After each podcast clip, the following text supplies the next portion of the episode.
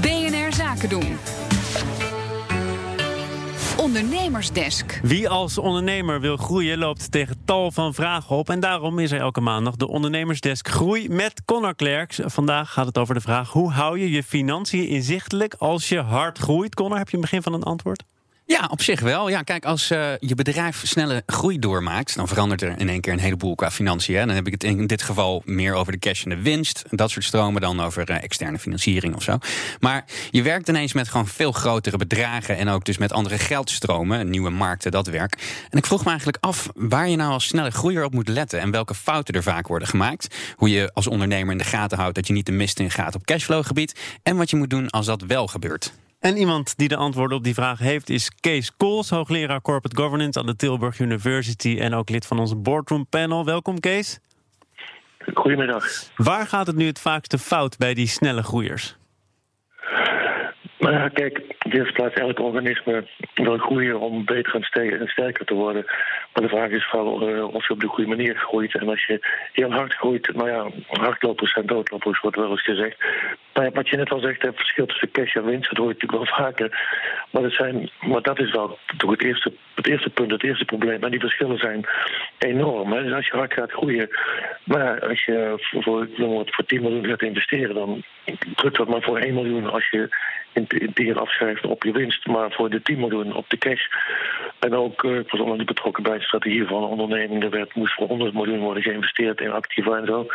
Vervolgens bleek het werkkapitaal nog zo'n klein zo'n 50 miljoen te zijn. Dus het is een verhouding van, eh, van, van 1 op 2 ongeveer. Maar hoe kun je daar dan al op vastlopen? Want dat, dat zie je toch een beetje aankomen. Als je 100 miljoen moet investeren en je hebt 50 miljoen, dan gaat het ergens verkeerd, toch? Nee, dus, nee sorry, dus 100 miljoen moest worden geïnvesteerd in actieve machines, gebouwen enzovoort. Maar vervolgens was er ook nog een extra 50, ah. extra 50 miljoen nodig voor uh, de, de, de, de groei in het werkkapitaal. Want die groei in het werkkapitaal die zie je helemaal niet terug in je winst- en verliesrekening. Misschien een beetje over de financieringskosten, maar, maar verder helemaal niet.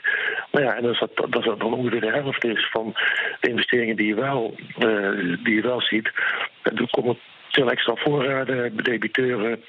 Nou, als, als dat dit, zou, dit soort verhoudingen zijn bij investeringen 1 op 2 en met afschrijving en de cash voor 1 op 10 of nog meer, ja, dat, dan, dan stijgt de winst, maar de cash gaat er hard achteruit en wordt zeker, uh, uh, wordt zeker negatief. En als het nou nog dezelfde soort zeg maar cashflow of business is. Want heel vaak als er hard gegroeid wordt, dan is het niet alleen maar meer van hetzelfde.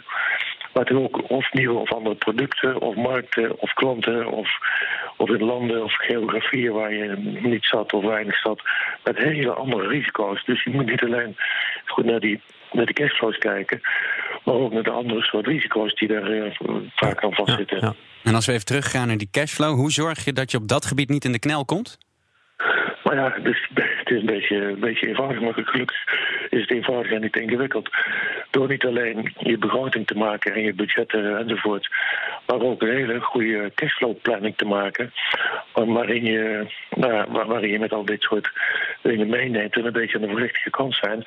Uh, zodat je voorkomt dat wanneer je uh, de, de tijd dat je echt ook in de cashflow problemen komt en zou moeten gaan lenen bij de bank of ergens anders, dat je dat op dat moment pas ontdekt. Want dan wordt het veel lastiger en in ieder geval duurder om nog geld te gaan lenen. Terwijl als je aan het begin, voordat je extra gaat groeien, dat uh, in kaart brengt, nou ja, dan weet je wat er gaat gebeuren. Want dan kun je ook op een veel rustiger manier die financiering regelen als, het, uh, als dat nodig zou moeten zijn.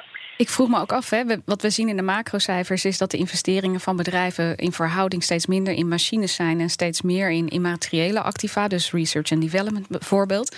Merkt u ook bij bedrijven dat zij daardoor misschien meer moeite hebben om prognoses te maken of daar kapitaal voor aan te trekken? Nou ja, kijk, dat. Uh, en dan, dan heeft u nog op hetgeen wat op de balans staat, immateriële activa.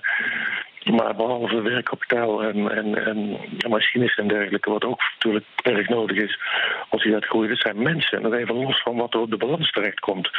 En nog meer mensen, uh, nou, en die moeten ingewerkt worden.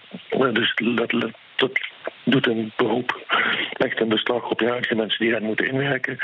Nieuwe mensen moeten ingewerkt worden. Uh, andere nieuwe vaardigheden zijn vaak nodig. Dus even los van de puur financiële kant en de cashflow is dit ook een van de grote problemen die zich uiteindelijk natuurlijk dan ook wel weer vertaalt in cashflow en financiële cijfers. Maar dat denk ik is nog wel een van de grootste uitdagingen als je het groeien van dat eerste, die cashflow-prognose en zo, dat, dat, kun je doen. Hè, dat is niet, niet heel ingewikkeld. Maar dat tweede, uh, die grotere aantallen mensen opleiden en, en, en, meenemen en motiveren, ja, dat is veel dat, dat, is veel lastiger. Dat is vaak het grootste probleem. En een gesprek op zichzelf waard. Dankjewel. Kees Kools, hoogleraar Corporate Governance aan de Tilburg University.